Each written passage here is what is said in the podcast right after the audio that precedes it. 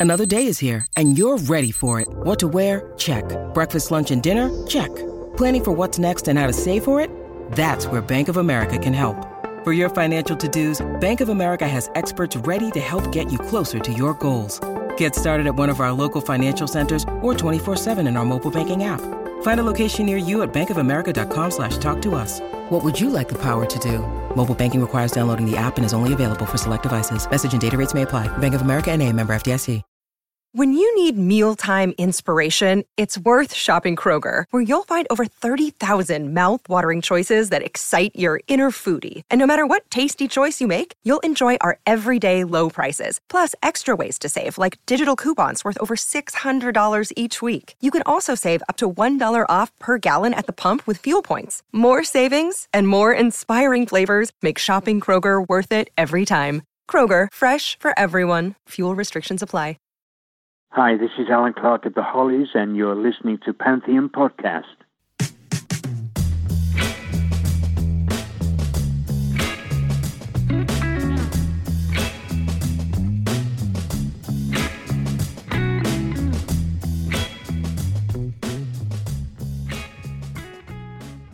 Okay, so I've been looking forward to this one. This episode is the last episode of season three, where we focus on California rock. And season four is going to open it up to all the great classic rock of the 60s, 70s, and 80s, both here and abroad. But to close things out on a fun and very appropriate note, in this episode, I'll be speaking with Emmeline Summerton writer and creator of the Instagram account Lost Canyons LA. And the account celebrates the history, the music, the art, and the fashion of LA's iconic canyon communities. She also writes for the Topanga New Times, which is a local publication that circulates to all residents of the canyons here in LA. So she and I are going to talk about some of our favorite Laurel Canyon songs from the 60s and 70s, as well as their backstories. She's got some classic picks, and I'd like to think I've got some gems too. So let's get into it.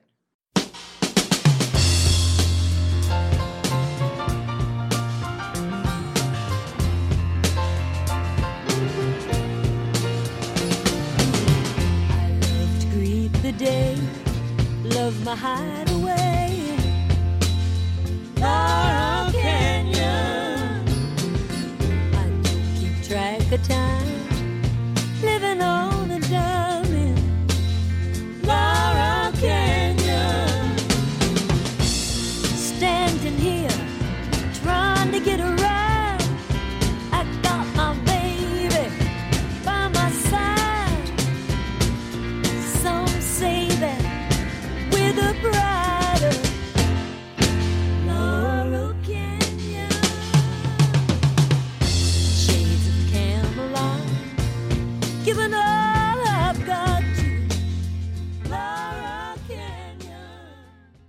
Emmeline, thank you for coming on My Rock Moment.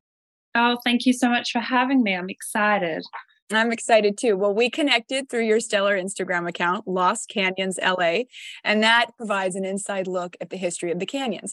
And for anybody that's listening that is not from LA, that means Laurel Canyon, that means Topanga Canyon, Beechwood Canyon, Benedict Canyon. And there's a definite focus on the music of Laurel Canyon in your account. There definitely is. Yeah. I mean, I feel like you can't talk about the LA canyons without Laurel Canyon kind of rising to, you know, the top of the pile. It's so iconic and and that time period of the late 60s early 70s just left such an indelible mark on the music industry and culture in general that that yeah naturally laurel canyon takes takes the front um, stage in in my account but i but I love to include the other canyons and the slightly different vibe that each canyon has, and um, and the people who have been flocking to the canyons for like over a hundred years, because there's something about them that just feels like a like a really inspiring place to live if you're a creative person if you're looking for an alternative way of living or seeking sort of some new way of thinking yeah, so I love to tell stories about lesser known people who you know found their way to the canyon to kind of find home. So so I always include those stories too. Yeah, no, I love that. It gives you the holistic view, and you've got a lot of great people following you that have a real vested interest in Los Angeles. Yeah, which is which is great because as an outsider, you know, I feel like I, I'm, you know, I grew up in Australia.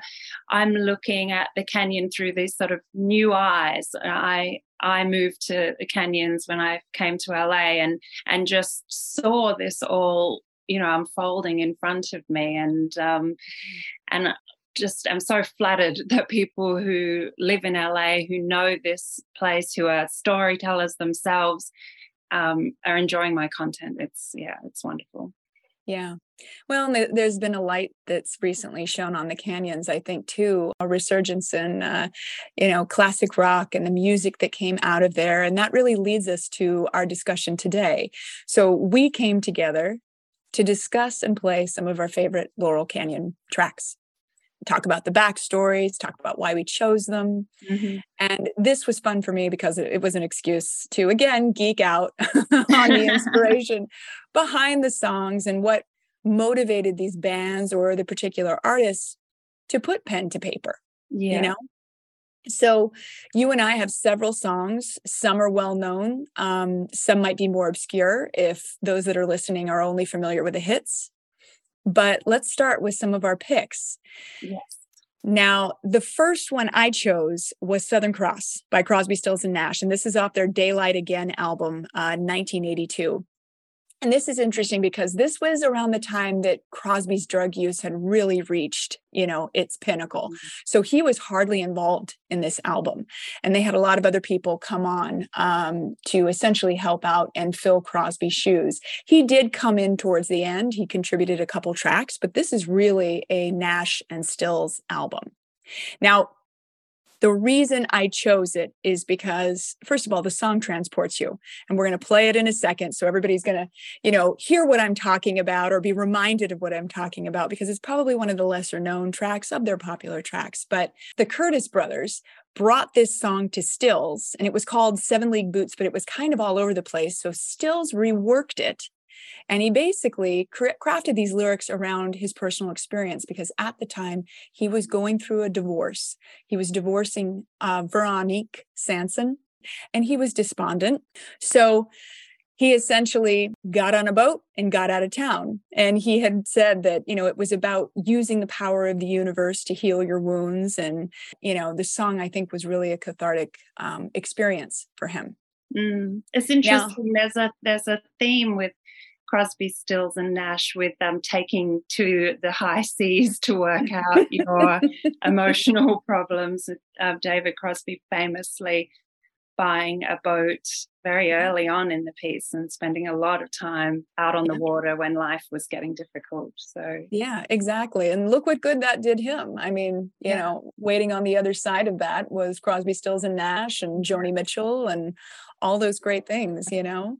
What what um, is interesting to me about this song is I actually only recently discovered it.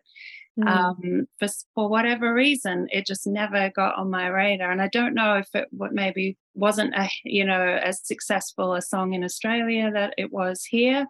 But it surprises me because um, Australia can see the Southern Cross constellation. Like we're one of the countries that sees it.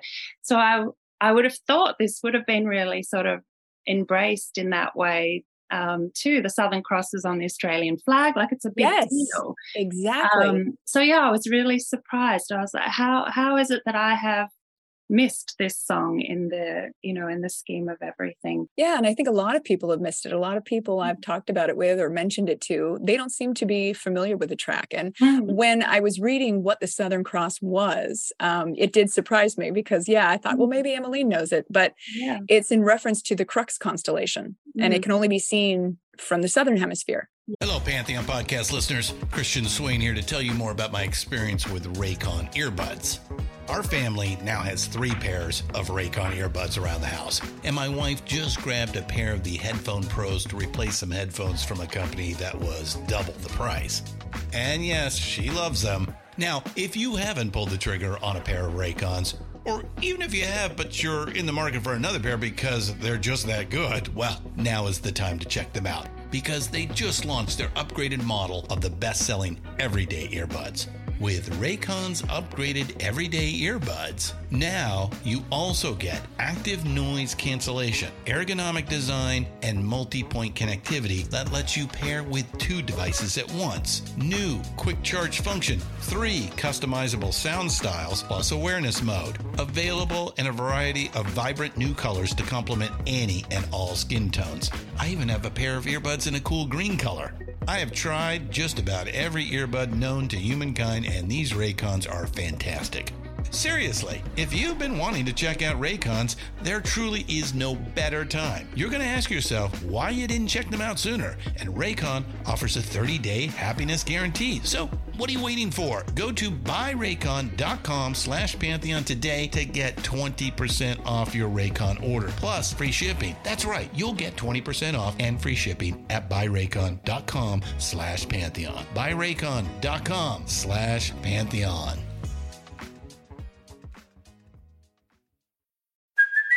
Hey, it's Kaley Cuoco for Priceline. Ready to go to your happy place for a happy price? Well, why didn't you say so? Just download the Priceline app right now and save up to 60% on hotels. So, whether it's Cousin Kevin's Kazoo concert in Kansas City, go Kevin, or Becky's Bachelorette Bash in Bermuda, you never have to miss a trip ever again. So, download the Priceline app today. Your savings are waiting. Go to your happy place for a happy price. Go to your happy price, Priceline. Yeah. So it had said that the four brightest stars within the constellation they form this kind of like cross pattern. And those at sea, you know, relied on the Southern Cross to kind of help them navigate boats and stuff like that. But then I read that it appears on the national flags of New Zealand and Australia. Yeah. Yeah. No, it's a big deal. it is. It is. But I heard it early on as a kid, Mm-hmm. and some of the lyrics, um, they stuck out to me. And I think, you know, anybody who's had heartbreak um, understands that feeling of wanting to run Mhm. and just get away from your environment and anything that would remind you of the heartbreak or of that person. And that's exactly what Stephen Stills did. But in one of the verses, he says, so I'm sailing for tomorrow. My dreams are a dying, and my love is an anchor tied to you, tied with a silver chain. I have my ship, and all her flags are a flying. She is all that I have left, and music is her name. Oh, wow. Yeah. Whenever I hear that verse, specifically that last line, I don't know why, but I tear up. Mm, yeah. Well, it's really, it's really, it's really moving because I think everybody can sort of relate to that, even if you don't have the good fortune of having music be such a, a big part of your life, which I think must be such a comfort to to have to be able to express your feelings through music. But I think we can all relate to, you know, to how that would feel. Most definitely, most definitely, especially us who've you know really made music um, such a big part of our lives. Yeah, It is um, the great therapist, so to speak. for sure. All right, well, here's that song.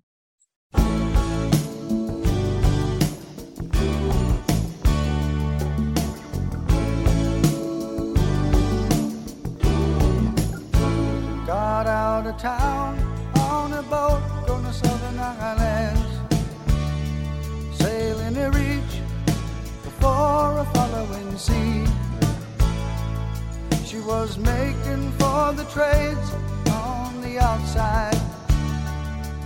And the downhill run to Papa Ede. Off the wind on this heading line, the Marquesas. Got 80 feet of a water line, nicely making way. In a noisy bar in Avalon, I tried to call you. But on a midnight watch, I realized why twice you Okay, so now for my first song, I thought, Scott, let's start with somebody who's so incredibly associated with the canyon and Laurel Canyon, and the song that sort of most encapsulates the feel of Laurel Canyon um, to this artist, who is, of course, Joni Mitchell, and the song is Ladies of the Canyon. Um, and what I love about Ladies of the Canyon is that she really evokes a feeling in the canyon, but through the stories of women that live there. And they're not they're not famous women, and they're not um, women who necessarily were in the you know recording industry or part of that you know artistic scene, but they were women that um, had you know found their way to the canyon because, like I said earlier, you know they're seeking um, creativity and inspiration and and wanting to you know have something um, for themselves in their you know in their life and um, you know and sort of found it in the canyon and and Joni names these women um, in the song and all three are women that she knew in the canyon mm-hmm. and so it's it's a great sort of storytelling song about that time period and the three women themselves are really interesting the, the first one that she talks about about Trina and her wampum beads and drawing yeah. in a book. Yeah. And um, Trina Robbins was the inspiration for that. She had um, been in the New York Greenwich Village scene and she sold vintage clothing and she drew. Um, but she came out to Laurel Canyon selling her clothes, making sort of, you know, vintage style pieces um, and drawing. And so she was amongst the milieu of, of the scene. I think she knew Crosby from New York, and through Crosby, she had met Joni. But what was fascinating about Trina, looking back on it now, is that she ended up becoming this incredibly well known comic book writer and drawer. And she, really? yeah, by the time Ladies of the Canyon came out, she'd moved to San Francisco and she was drawing um, comics for this like first women's liberation kind of newspaper called It Ain't Me, Babe. Oh my gosh. Um, yeah. So she was sort of at this cutting edge of of comics being sort of a counterculture, interesting way to look at, you know, society and and people and um and that just sparked this whole career. She has worked in the comic book industry her whole life, is a regular at Comic Con, um, because people, particularly women, are such huge fans of her sort of feminist comic book um, work, which I just think is just such a great story.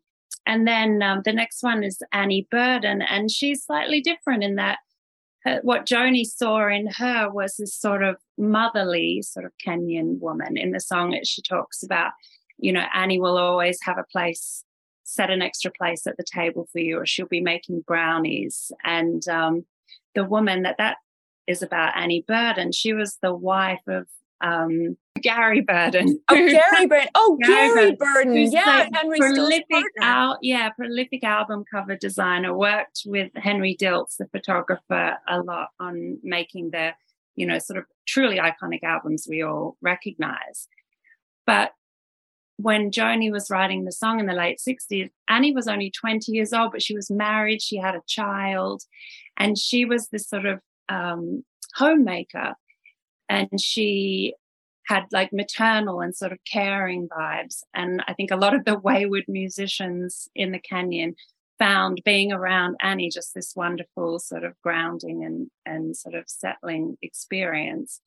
And she said she said in interviews that she didn't really think of herself as having any part of that whole scene that was happening until Joni sung about her and then she realized that she actually was a part of it that she that you know what she was doing was um was worth talking about in the context of Laurel Canyon. And I just love that. I just think that's so wonderful. And you can see pictures of her, I think, at Mama Cass's house, um, that famous barbecue that yes. Henry Diltz documented where Crosby brought Joni. Exactly. You know, his protege at the time. Yeah. Nobody really knew her, but there are pictures. There are all of them together. Of them all sitting together, and Annie's there, and her little toddler is like yes. rolling around on the grass and mm-hmm. yeah i mean she was right there at the epicenter of it but just somebody we don't get to hear about because her contribution was this sort of quiet behind the scenes. So i love that joni called that out. And then the last woman she um, sings about her as being estrella the circus girl. And she this was estrella berosini and she was a circus girl. She grew up in the circus. Her father was a very famous Czech trapeze artist. But she was a singer songwriter and was in um, Coconut Grove in Florida, performing in the same little folk venue that that Joni performed in, where David right. Crosby first saw her perform. Estrella says she was the one that said to Crosby, "You have to come and listen to this woman, Joni, play." Wow. Um, but whether or not, either way, who cares? She was there.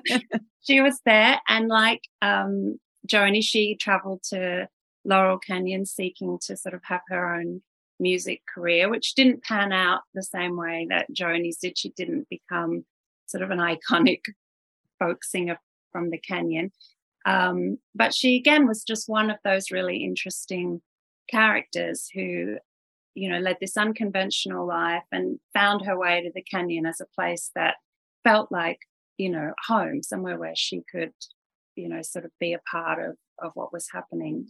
Yeah, mm-hmm. so I mm-hmm. just I just think it's such a great snapshot of what was happening in the canyon in the late 60s. The song came out in 1970 on Joni's Ladies of the Canyon album, but it sort of was capturing Joni's first couple of years in the canyon and what it felt like to her to be a part of that community. So I just think it's a, it's such a lovely little record of time.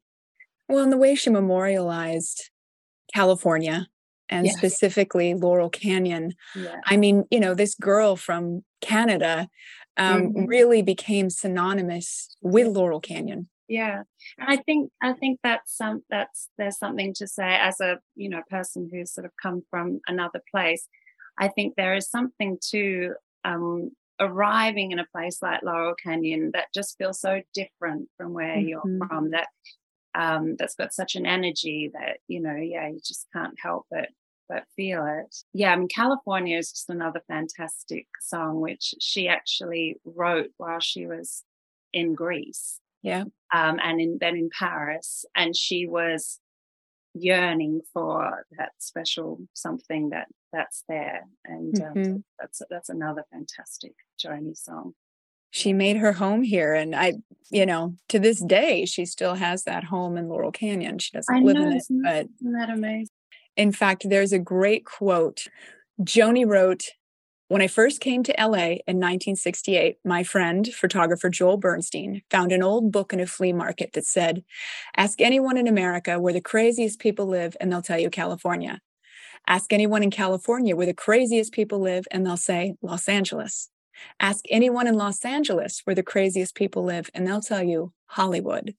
Ask anyone in Hollywood where the craziest people live, and they'll say Laurel Canyon. Ask anyone in Laurel Canyon where the craziest people live, and they'll say Lookout Mountain. So I bought a house on Lookout Mountain. Isn't that just so fantastic? I love it.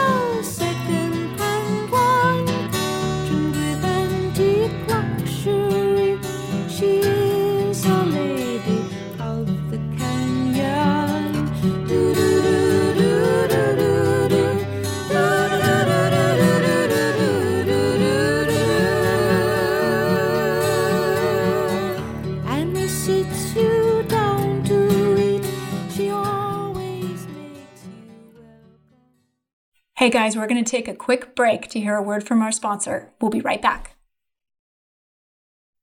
Okay, guys, let's get back to the interview.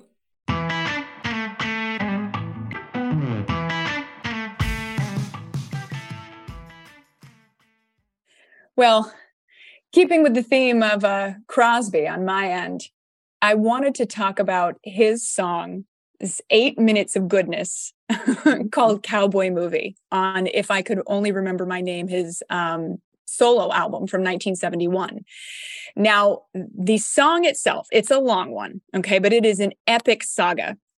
And essentially, it's a movie about the temporary breakup of CSNY in 1970. Now, if anybody follows that band, they know that, you know, that was a very tempestuous band and they were constantly breaking up. But in this story, this cowboy movie, there's a character named Eli and there's a character named Duke that battle for the affections of this young Indian girl named Raven. Now, all the characters in the movie, so to speak, are based on real people. Eli is Stephen Stills, Duke is Graham Nash, and Raven is Rita Coolidge. Now, if anybody's familiar with the drama of Crosby, Stills, and Nash, this actually uh, took a prominent place in their history. Um, Rita Coolidge had actually sang backup vocals for Stephen Stills' single Love the One You're With from 1970. And while she was in the studio, Graham Nash was also there. And they would talk between breaks and things like that. And apparently they really hit it off. Well, Graham Nash had invited her the next day to a Crosby, Stills, and Nash show.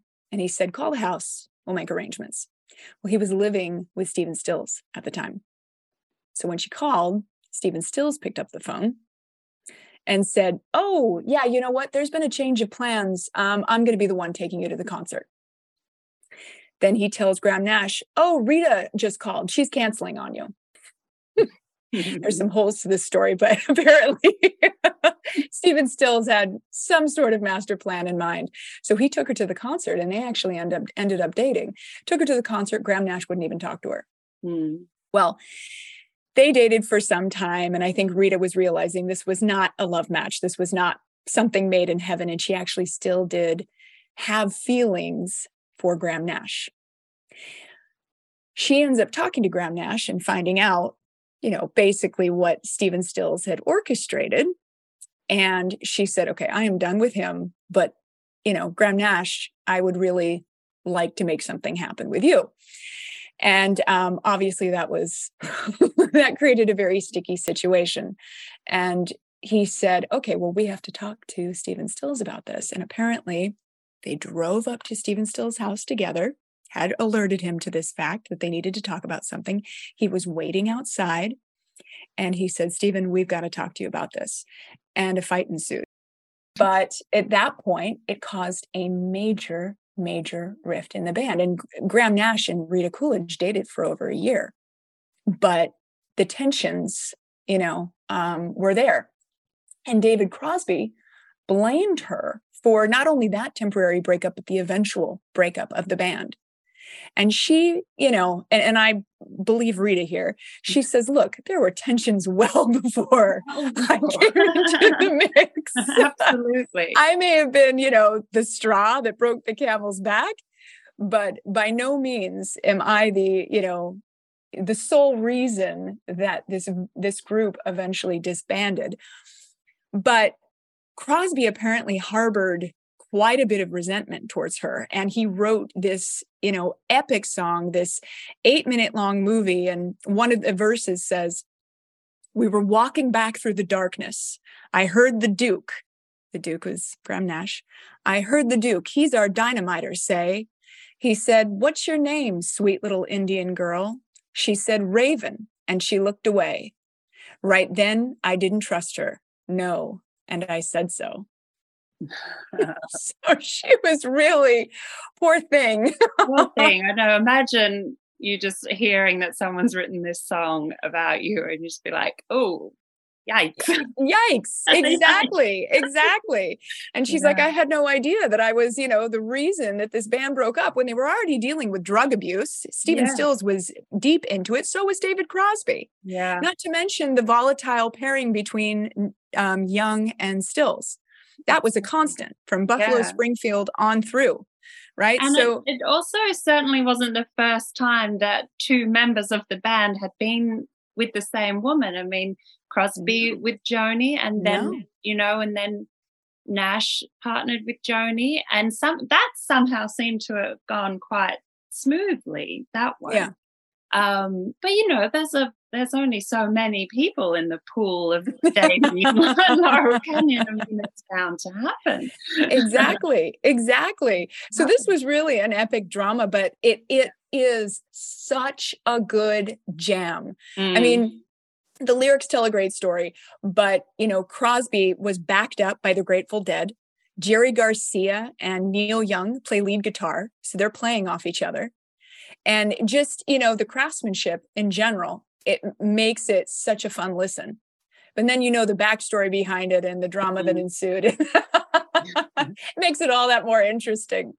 the other the other little note about this story that I love is that um, when Graham Nash and Rita Coolidge got together, she had a place in Beechwood Canyon, and he Mhm. moved into her place in Beechwood.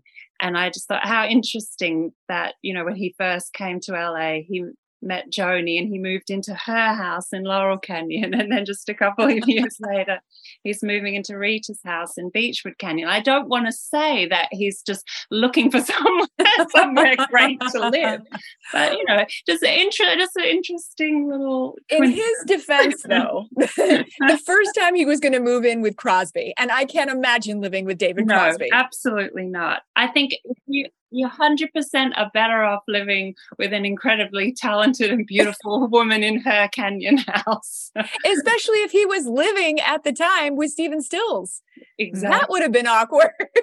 he had to get out. he had to get out. Yeah, there was there was no two ways about it. Oh, so I'm going to play the song for everybody now, or a little bit of it, but I would encourage everybody to take those full eight minutes and listen straight through when they can.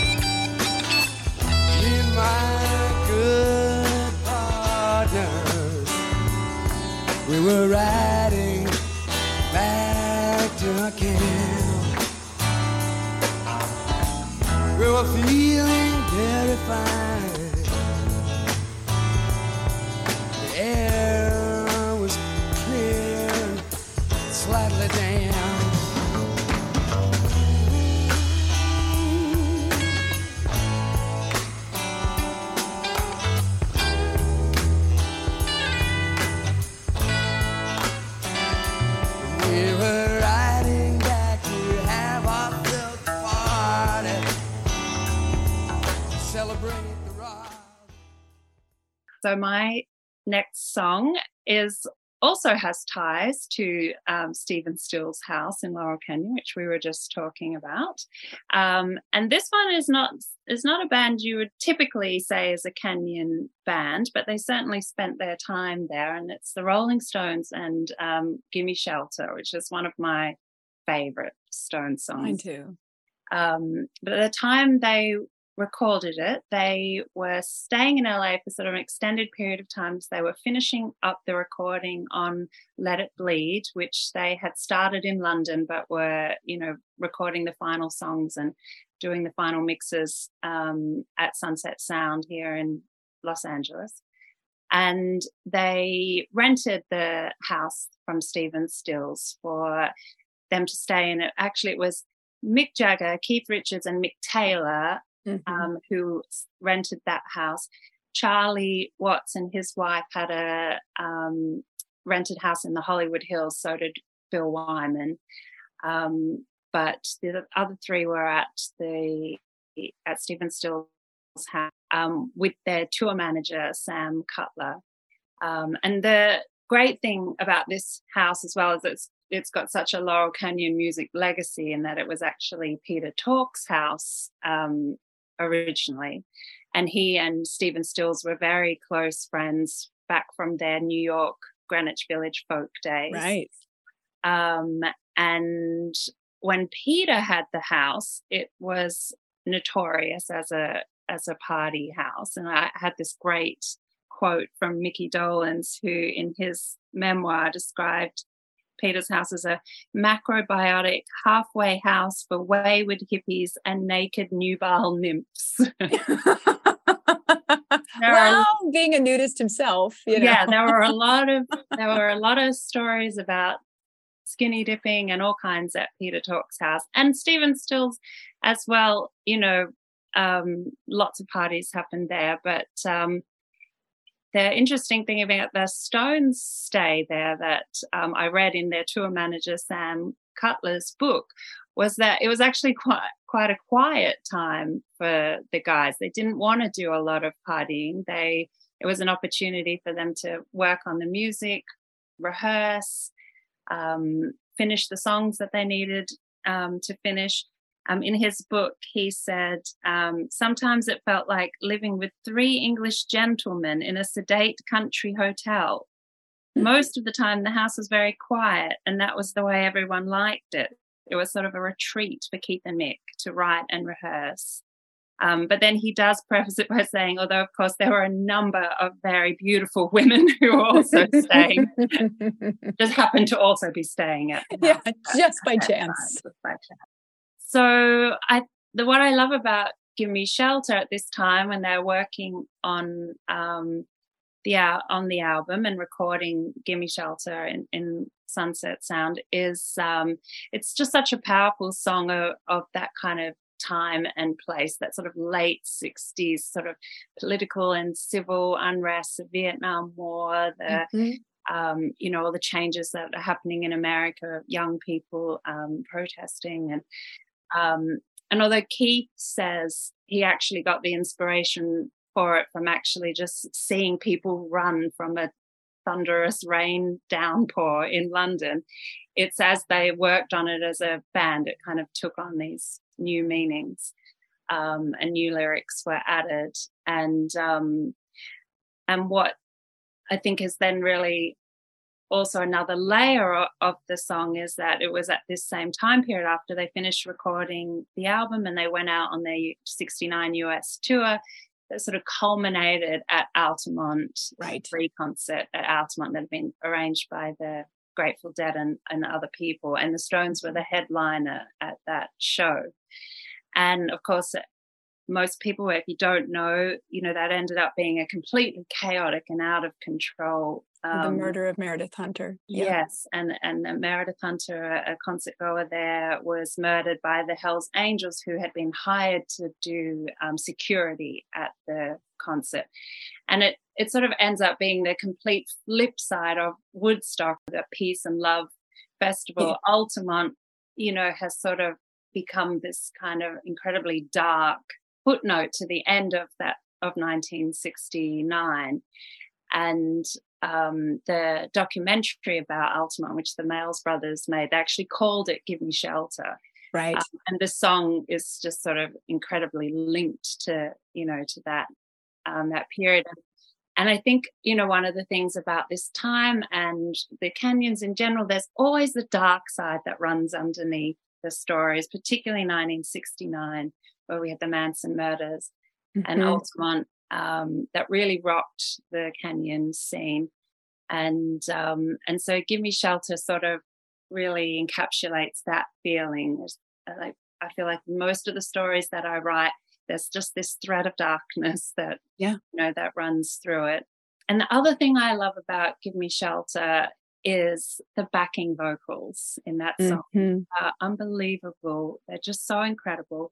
And um, the woman that does the backing vocals on the song is Merry Clayton. And um, she tells the story that she was fast asleep in bed one night um, and she gets a call from the Stones producer saying, We've just realized we need backing vocals on this song. Will you come down to the studio now and record this, the backing vocals for us? And so Mary gets up out of her deep sleep. She's four months pregnant at the time, comes down to the studio, records those backing tracks in less than an hour. By one o'clock, she's on her way back home and back to bed. And yeah, they're just some of the most iconic backing vocals. And and I read that actually she's the woman with the most like vocal time on any Rolling Stones song is her and Gimme Shelter. Mm-hmm. And if anyone has not watched the document documentary 20 Feet from Stardom, which is mm. Backing vocalists, you must mm-hmm. watch it because yeah. it's just an incredible documentary, incredible insight into the role backing vocalists play in all of these iconic songs that that we love. So fantastic song. A, a couple things about that. I mean, yes, yeah. when you go see the Stones play, and I've heard them play so many times live, um, you always wonder who's going to be able to fill those mm-hmm. shoes because it is such a big part of that song. And you're right, it is a very dark song.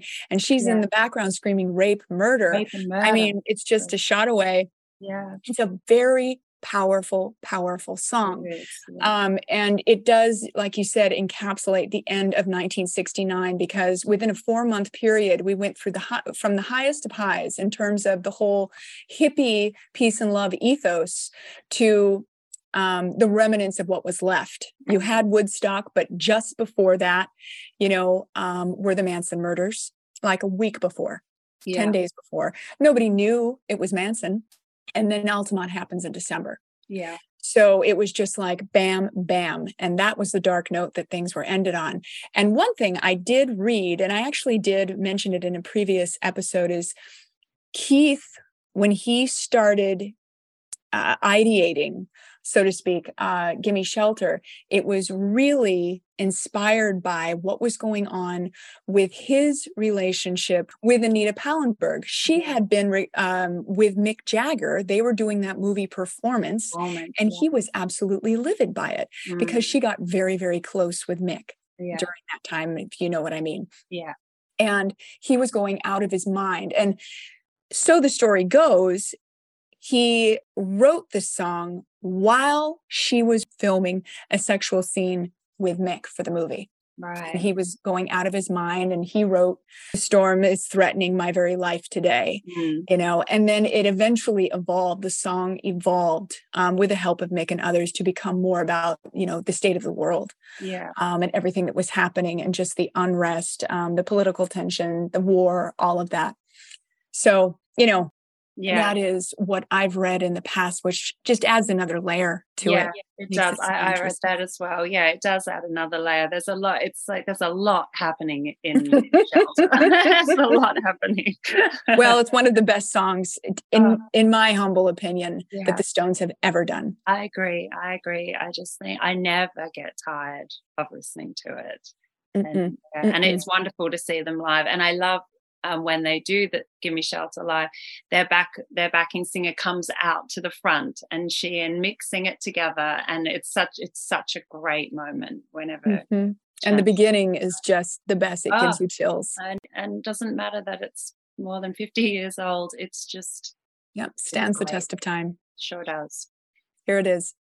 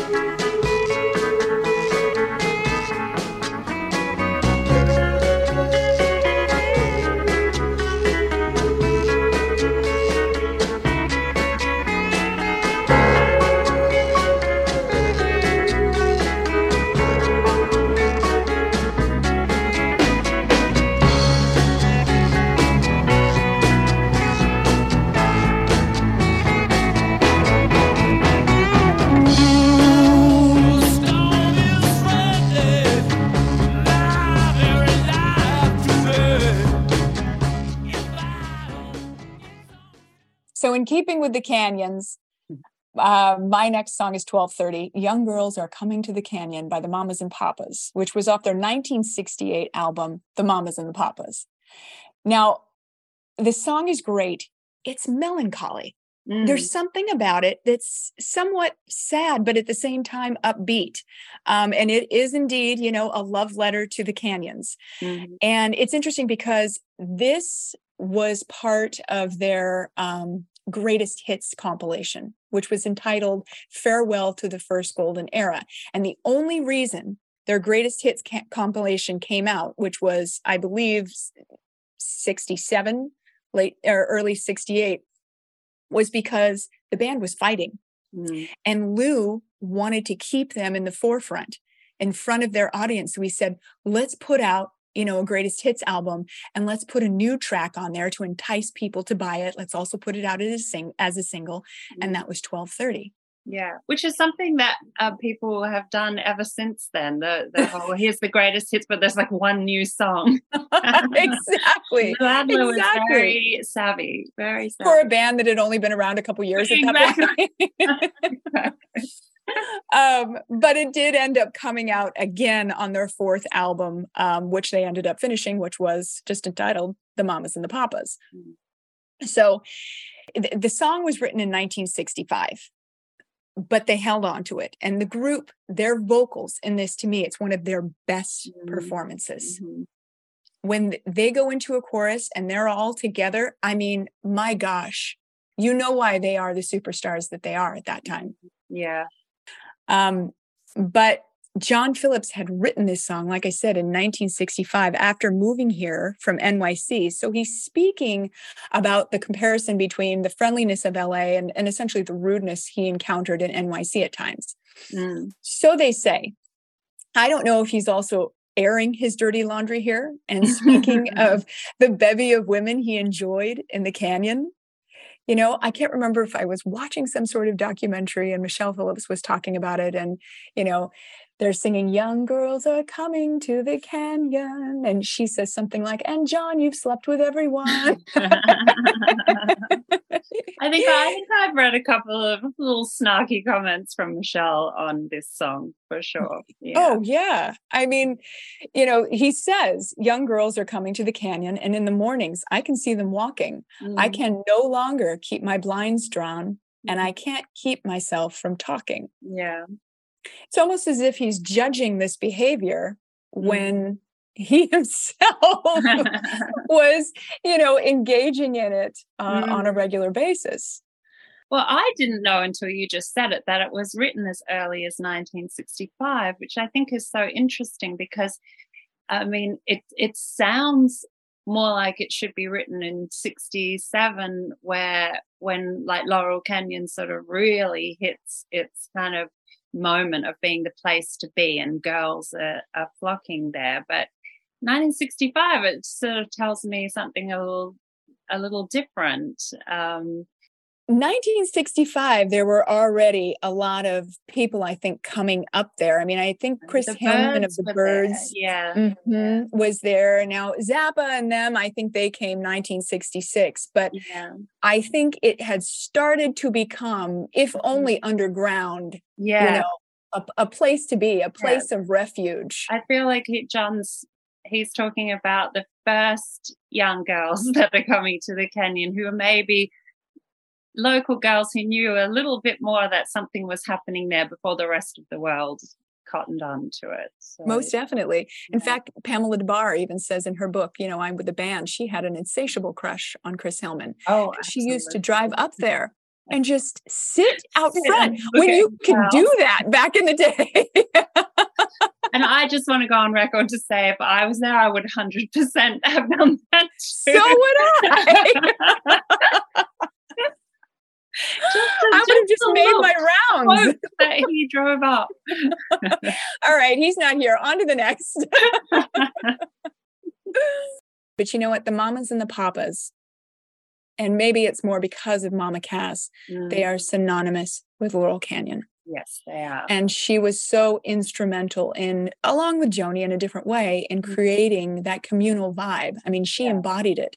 She did. You know, everybody up there was working together. They were hanging out together. They were doing drugs together. They were sleeping together. They were influencing each other, yeah. you know, as people and in their art. And Mama Cass was such a vital part of that. yeah. So, Mamas and the Papas on the whole, um, you cannot talk about Laurel Canyon without talking about them. Here's the song. I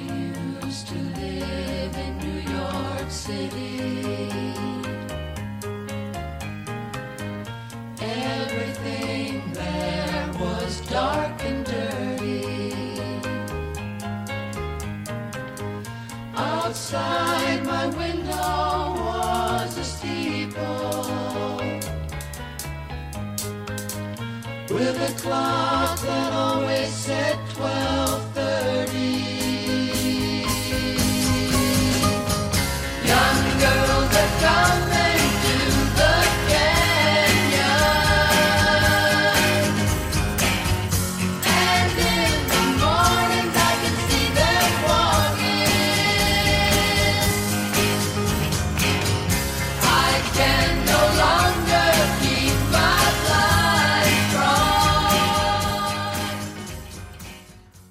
Okay, so my next song is another iconic Laurel Canyon band who we couldn't not include, and that is The Doors. But I've picked People Are Strange as my um, mm. choice from The Doors for a few reasons. One, because like a lot of people, I my the sort of the height of my teen angst period, I discovered the doors. and um and I think, you know, if you're a teenager who's sort of feeling like, oh, I I don't belong here, and there must be more, and uh, and whatever, the doors really speak. The doors really speak to you. I think people are strange in particular. Um, just sort of encapsulates that feeling of being a little bit alienated, being a little bit unsure of who you are, why you're surrounded by the people you are, why you're in the place that you're in. Like, what, you know, what is this? And that certainly the song arrived at that point in my life where I was sort of, you know, a bit of a, a bit of a sort of introspective, sullen teen and, um, and listening to a lot of the doors.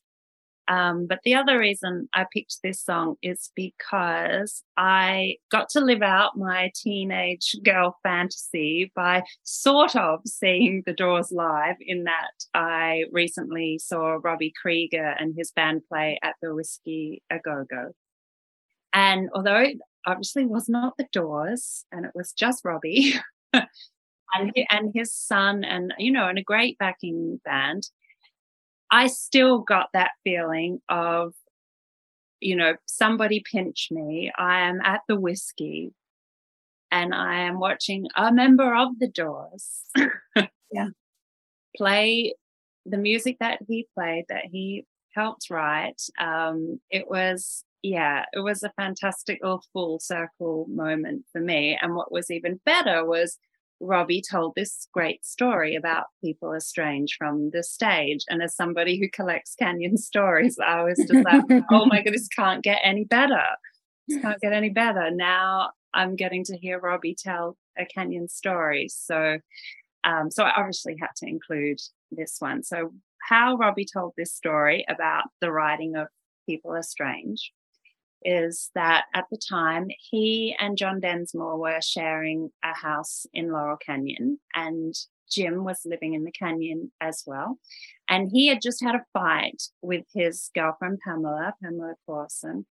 Um, I'm assuming, although he didn't say it, that they're living in the house um, that is immortalized in the song Love Street because they've had this fight and Jim makes his way up the canyon to Robbie and John, and he's in a real state. Um, he's depressed and and angry and upset. Um, and and Robbie said at first he thought that Jim was sort of putting on a bit of an act. There were there was a bunch of people at the house. There's a lot of pretty girls at the house, and he's like, he's just you know, he's just making a big deal out of this to just seem like the tortured kind of you know twisted artist type. But when he hadn't cheered up all through the night and it was beginning to be dawn, he was like, We've got to, something's got to give. We got to get this guy out of this mood. So he suggested that they walk up the canyon to a, a beautiful spot overlooking the city and they watch the sunrise and they see the sun come up, hoping that this will snap Jim out of out of his funk. Um, and he said, you know, the walk did seem to help, and Jim started to perk up. Um, when they got back to the house, he said to them that he's just had this realization that when you when you feel strange when you know when you're strange then people seem strange to you and that you know and that's what it's really about it's like what's happening this is how i interpret it it's like when you're feeling like you aren't quite connecting with yourself or you feel a bit alienated or a bit sort of on the outs, then other people feel like the strange ones. Mm-hmm. Um, mm-hmm. So he had that line, and of course, he then immediately was like, That's a song, and started writing the rest of the lyrics. And then here we have People Are Strange, fantastic song, which obviously has a fantastic canyon connection. That not only are they living there, but the song was inspired by actually just being out in the canyon, overlooking the city, seeing the dawn. Just that, you know, for anyone who's who's been in the canyon and seen that kind of view, it's incredibly inspiring. Oh yeah, and arguably. it's probably one of Jim's easier songs to interpret. yes, absolutely, absolutely. It's a, it's one of the more, more straightforward kind of you know just great 60s pop rock songs that mm-hmm. the Doors were really great at, mm-hmm. but they mm-hmm. were also really great at the um, much more complex, hard to decipher, poetic ramblings of Jim Morrison. Of Jim. Fantastic song. Here it is. People are strange when you're a stranger. Faces look ugly when you're alone. Women seem wicked when you're unwanted. Streets are uneven when you're down. When you're strange, faces come out of the rain. When you're strange, no one remembers your name. When you're strange, when you're strange, when you're strange. People are strange when you're a stranger. Faces look ugly when you're alone. Women seem wicked when you're unwanted. Streets are uneven when you're down.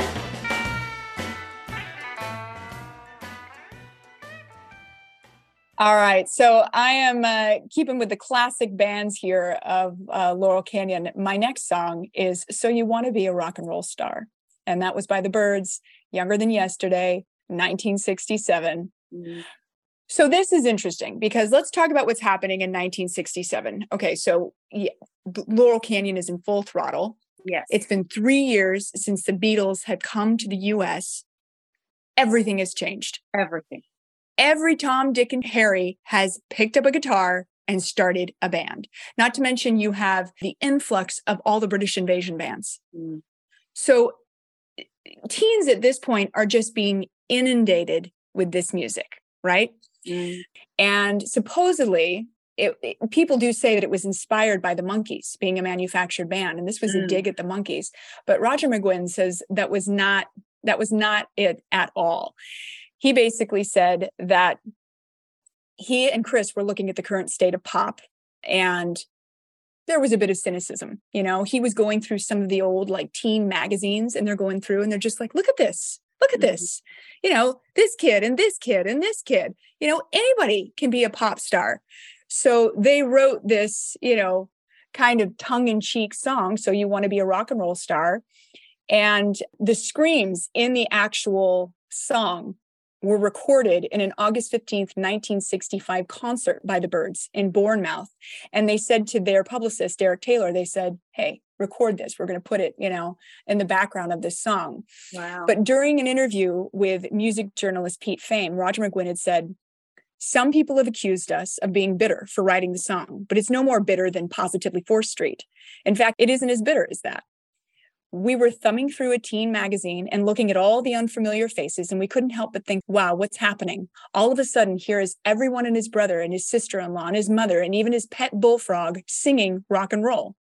So we wrote, So You Want to Be a Rock and Roll Star to the audience of potential rock stars, those who were going to be or who wanted to be, or those who actually did go on to realize their goals. So wow. the lyrics are actually quite like we said, cynical um, you know, they start out, and if anybody really listened to the lyrics, it's a catchy tune. I, I love the song, mm. but the lyrics themselves to me really stand out because they say, So you want to be a rock and roll star? Then listen now to what I say. Just get an electric guitar, then take some time and learn how to play. Mm-hmm. And with your hair swung right and your pants too tight, it's going to be all right. I mean, basically, they talk about selling your soul you know, to the record label um, and to what you're doing. And in res- response, you'll get these girls tearing you apart. And the price you pay for your riches and fame was it all a game? You're a little insane. Mm. So, you know, they're taking a dig at themselves too. Yeah, I mean, was they just were. gonna say. I was just gonna say it. Really, it also sounds like a band that's a couple of years into the process, um, and they've got enough experience now to look back on it and Mhm. sort of like, wow, okay, so this is this is what it's like. This is where we got. This is what's happening. And I guess because that you know they were right at the forefront of that first wave of you know California bands they were almost like elder statesmen at that at that point. They were. and They were. you know, and they're and they're seeing what's co- the wave that's coming after them. 100%. I mean, the Beatles came out, like we said, in 64, and then they came on the scene. And they were really dubbed as our answer to the Beatles, Yeah. right? Folk rock was really, I mean, i- i- this burgeoning scene. Mm. Um, they had picked up a guitar and started playing this music before everybody else. But by 1967, like you said, they're seasoned veterans and they're also seeing what's happening to themselves. yeah, You know, they're getting very big for their britches. At this point, they're about to kick out Crosby. Mm. He'd Yeah. become less than tolerable. yeah. Um, and they're seeing their band kind of coming apart at the seams. Mm. So they're writing this about, you know, the throes of young kids that are coming out there and g- providing some sort of competition as well, but Yeah, also to yeah, themselves. You know, what is this all about? Mm. Two years in, they have that perspective, which is which is quite interesting. yeah. But the And song rings true even today. Oh, 100%. Yeah, absolutely. Um, I recently wrote just a, a fun little story about Roger McGuinn's trademark blue rectangle granny glasses that he wore. I saw that. Yeah.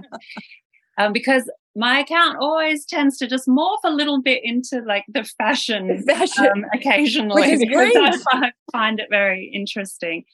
Um, and he talks about sort of how he came up with that look. But um, when I was reading um, interview with him, you know, he sort of pointed out the um, period of time that it took them to figure out how not to be a, you know, sort of America's answer to the Beatles. Originally, the record company wanted them in suits and the, you know, and that whole look, um, which just, just um, wouldn't have seemed authentic or real to people living in the, you know, LA canyons at that at that time. Um, and so, yeah, he just talks about a little bit about um, the pushing back on that manufactured sort of idea that the label might have had for them. We need we need a Beatles, and here they are. And and he was like, Mhm. no, actually, we're the Byrds. And then you see, you know, David Crosby in that iconic green suede poncho that he seemed to wear every day for like a year. yes.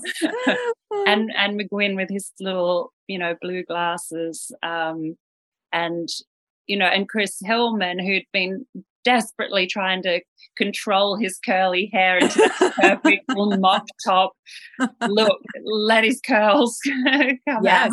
out. Um, yes, he and had they, that you know, and they found their own way. Yeah, they found own definitely. Yeah. definitely but the beatles had you know um retired their suits as well at that point they were very sergeant pepper Yeah, exactly. going down their own roads. What so a difference a couple of years makes. right right everything changes time. Yeah. you know but um it's a great song and i really didn't feel like we could talk about the canyons without the Byrds who really started it all They really did. They were the real pioneers of the canyon scene. Here's to them.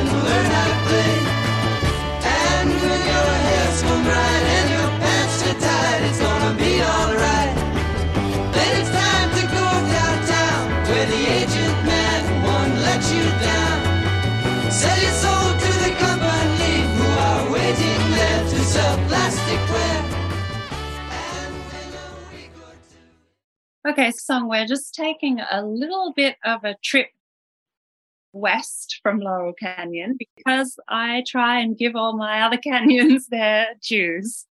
Um, we're going to head out to Topanga Canyon, which is, I think, for people outside of LA, um, you know, some people may not have ever heard of Topanga Canyon, but it actually is, um, again, another really important canyon in the sort of history of LA music. Um, and I think a lot of people who lived in Laurel Canyon around the time when it really started getting to be very well known as the place to be in that sort of 67, 68, um, a lot of people moved out to Topanga because it was a little bit more rural, it's a little bit quieter, but still within an easy drive of the city.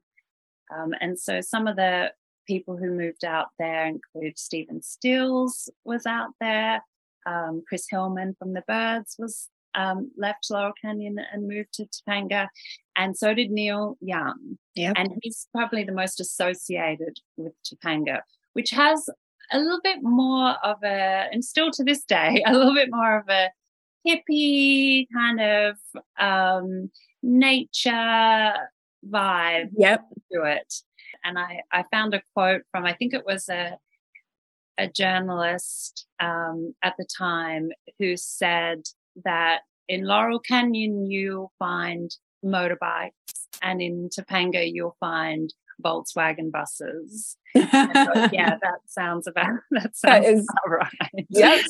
so so Neil Young was one of those who um, left Laurel Canyon and moved out to Topanga Canyon, where he built um, not built bought a house um, he had just gotten married to um, his wife Susan, who he had met in a restaurant in Topanga Canyon.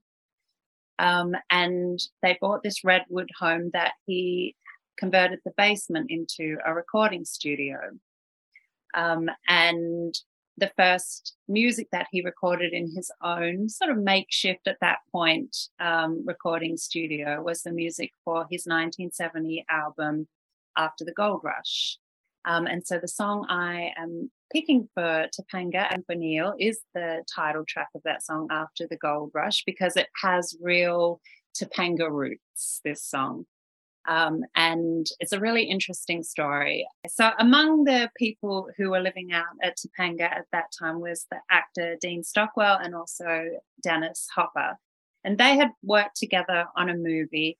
And Dean had talked about wanting to write this screenplay that he'd called After the Gold Rush that was set in Topanga Canyon.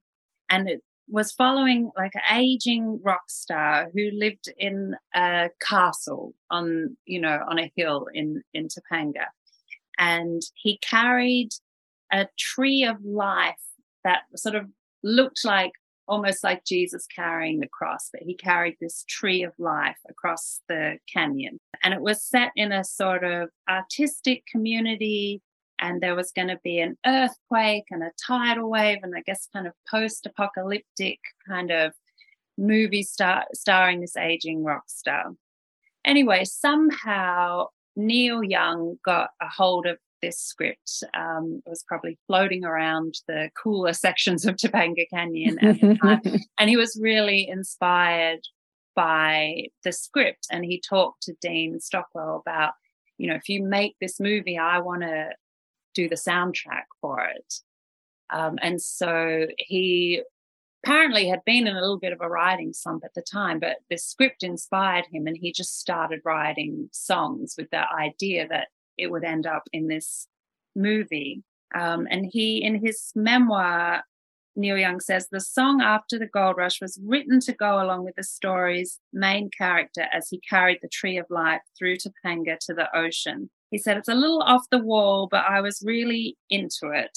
And, you know, and so this song After the Gold Rush just came, you know, and he and he gave it the title of, of the film and he invited Stockwell to come into the studio with him and watch him work and you know and just be a part of the the whole experience which Stockwell says was one of the greatest privileges of his life to be a part of it but unfortunately Universal Pictures who'd optioned the script ended up canceling it and it kind of went nowhere and it was never released. But this album after the Gold Rush was released and was, you know, a, a, a seminal album for, for Neil Young, um, who at the time said that the album was the spirit of Topanga Canyon. Mm. And yeah, and I heard the the screenplay is nowhere to be found. no, I don't know what happened to it, but yeah, it. Um, I don't even know if, if Dean Stockwell kept a copy. Probably not, but um, yeah, it's been lost to to you know time. But after the gold rush sort of stands in for this incredibly creative, obviously out there, wild movie, um, and you know it's con- considered one of Neil Young's best albums. And um, Mhm. I just I love that when you can tie the music so specifically to the place where it Mhm. was conceived. You know, I think when Neil says it's the spirit of Topanga, if you've been to Topanga, you can kind of feel that when you when you hear um, the music on that album. The other little thing I love, a little story I love about Neil Young and Topanga was in his um, album the year before. Everybody knows this is nowhere. Um, his label, Reprise Records, um, decided to have a little promotional giveaway that would go along with the um, album when it was released. And the giveaway was like dozens of these little bags of genuine Topanga dirt oh. that, that you could get if you were like the first 100 people to buy the album. You would get this little bag of Topanga dirt which I think is absolutely hilarious and shows how, shows sort of how connected Neil Young was.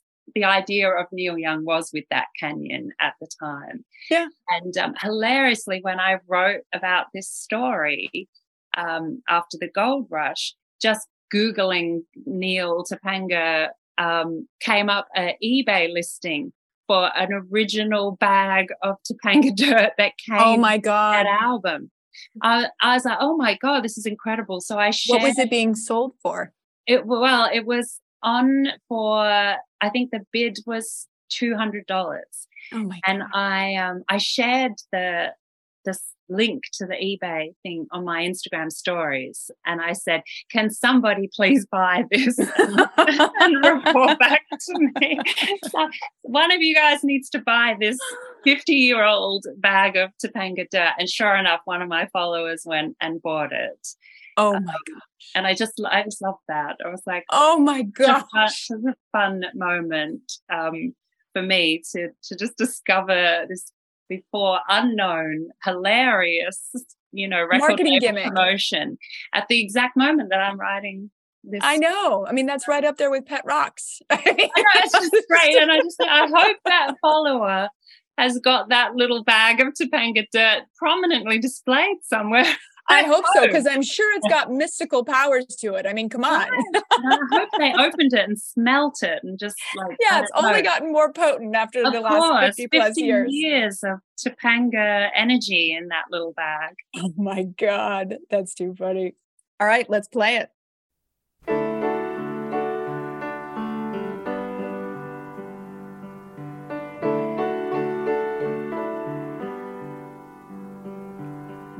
I dreamed I saw the knights in armor coming, saying something about a queen.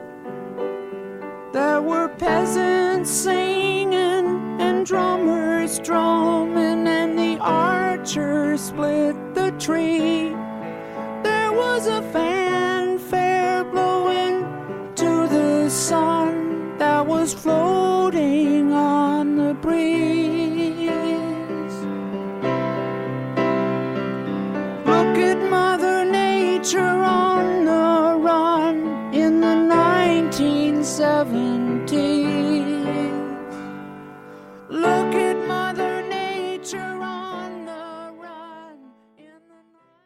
Emmeline, thank you so much for coming on. This was the last episode of season three. Now, season four is going to be starting and we're going to open it up to, you know, all the music of the 60s and 70s and 80s from here and anywhere else. But to me, this was an awesome way to end a season that has really done nothing but celebrate the great music that came out of California in the 60s and 70s. So we're ending it with Laurel Canyon. It couldn't get any better. Thank you for coming on and Mhm. sharing your stories. And everybody needs to follow her uh, on Instagram at Lost Canyons LA. Thank you.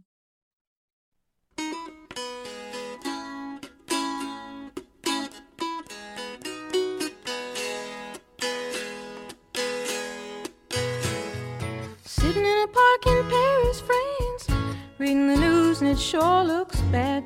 They won't give peace a chance. That was just a dream some of us had.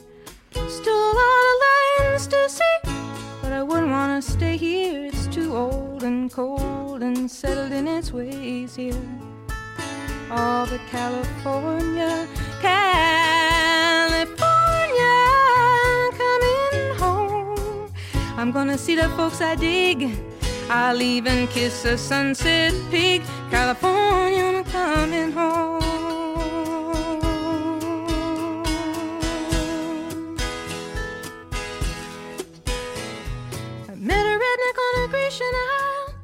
Did the goat dance very well. He gave me back my smile. It's NFL draft season, and that means it's time to start thinking about fantasy football. FantasyPoints.com features industry leading experts and prognosticators using proprietary hand charted data to help you score more fantasy points. FantasyPoints.com is the place to go for whatever kind of fantasy football you play. Whether you play fantasy football, daily fantasy sports, or do a little bit of everything, Fantasy Points has the meticulously researched content to guide you to victory. And why wait for the fall? Fantasy Points also covers the new spring football league, the UFL. Join the guru, John Hansen, Scott Barrett, Joe Dolan, and other massive names in the fantasy football universe with an exclusive offer. Use code Pantheon for 15% off any fantasy points package, including the all in package, with access to every article, tool, and data nugget that Fantasy Points has to offer. That's fantasypoints.com and code Pantheon for 15% off at Fantasy Points. Fantasypoints.com, code Pantheon. Score more fantasy points.